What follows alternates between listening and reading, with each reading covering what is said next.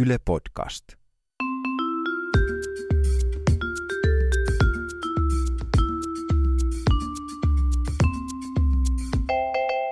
oon Anna Karhunen. Mä oon Tiia Rantanen. Tää on Kaverin puolesta kyselen. Mä sain kaverilta semmoisen viestin.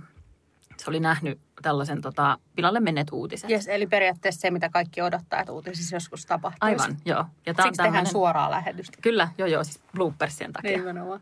Ja tässä oli tämmöinen joku uutinen, jossa puhuttiin polttopulloista. Ja uutisten lukija sanoi vahingossa, että polttopillu. Kumpikin sanoi polttopullo. Ja nyt tämä kaveri on huolissaan siitä, että hän ei enää ikinä pysty sanomaan sanaa polttopullo oikein, vaan koko ajan on sanomassa. Hän puhuu polttopulloista vissiin aika paljon elämässään, mutta tekeminen sanoo polttopillu joka kerta. Että niin kuin, mitä tälle asialle nyt olisi tehtävissä? Ihan tässä kaverin puolesta kyselen vaan.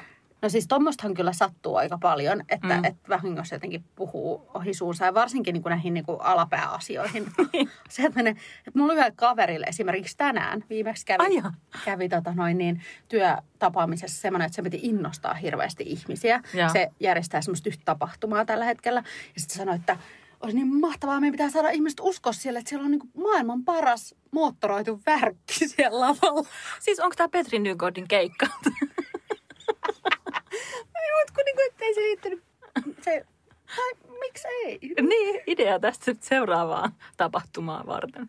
Mun yhdelle kaverille kävi kerran niin, että se puhui isänsä kanssa. Ja se mietti sitten siinä sitä, että mistä johtuukin se, että se herää niin kuin tiettyyn aikaan aina joka aamu. Joo. Ja sanoi sitten isälle, että se on varmaan mulla tiedäks toi biologinen kello, joka tekittää. Tarkoitti tietysti siis sisäistä kelloa, joka herättää. Eikä isän kanssa halua puhua sitten kuitenkaan. Niin aivan, isällä meni kuulemma sormi suuhun hetkeksi. Olet, että nyt on tullut se aika puhua niistä kukista ja mehiläisistä. Niin, aivan. Aikoinaan mun yksi kaveri oli yhdessä Suomen isoimmassa ja tunnetuimmassa tavaratalossa töissä. Ai jaa, mikäköhän? Joo, se on yksi tuolla Helsingin keskustassa. Ai jaa. Niin sitten se oli jotenkin niin ajatuksissaan, jotenkin niin kyrpiintynyt siihen hommaansa, että kun sen piti sanoa, että kuitti asiakkaalle, niin sanoi, että vittu. Se oli niin kuin jotenkin vaikea selittää sitten, muuten kuin ehkä irtisanoutumalla. Asiakkaalle me tarvitsemme vittua, niin. Ei kun kuitti. Niin se oli, no miksei? Saisiko olla? Joo, Mun yksi kaveri, tämä on itse sama kaveri, juttelee isänsä kanssa aika paljon. Ja on sitten kehitellyt isänsä kanssa tai koko perheen kanssa oikeastaan semmoisen tavan, että puhelun päätteeksi sanotaan aina pusi pusi. Tämä on vähän niin kuin tämmöinen, niin kun suomalaiset ei oikein sano, että mä rakastan sua, niin sitten se ikään kuin merkkaa sitä.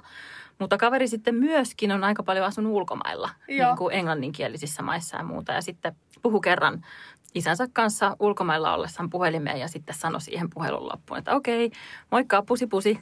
Ja sitten englanninkielinen kaveri oli sillä, että oh my god, who are you talking to? Ja sitten oli vähän hankaa selittää, että iskän kanssa mä vaan pusi pusi tässä. Että äidille sanon sitten yleensä, että digi.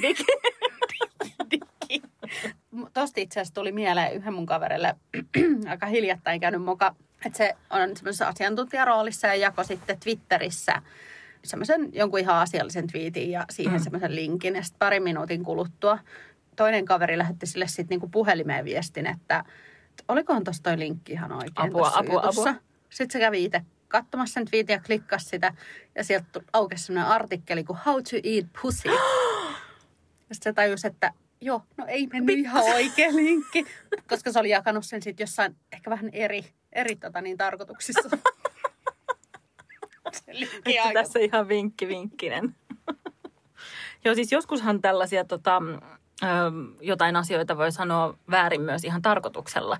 Tämä mun esimerkiksi yhden kaverin enolla oli tapana joskus, kun otti valokuvia. Niin sitten huutaa, kun piti saada ihmiset hymyilemään, niin hän sanoi, että mulkku! Ja toimii ihan hyvin. No, että mitä tähän nyt voisi oikeastaan sanoa? Niin, mä sanoisin, että mulkku, polttopillu.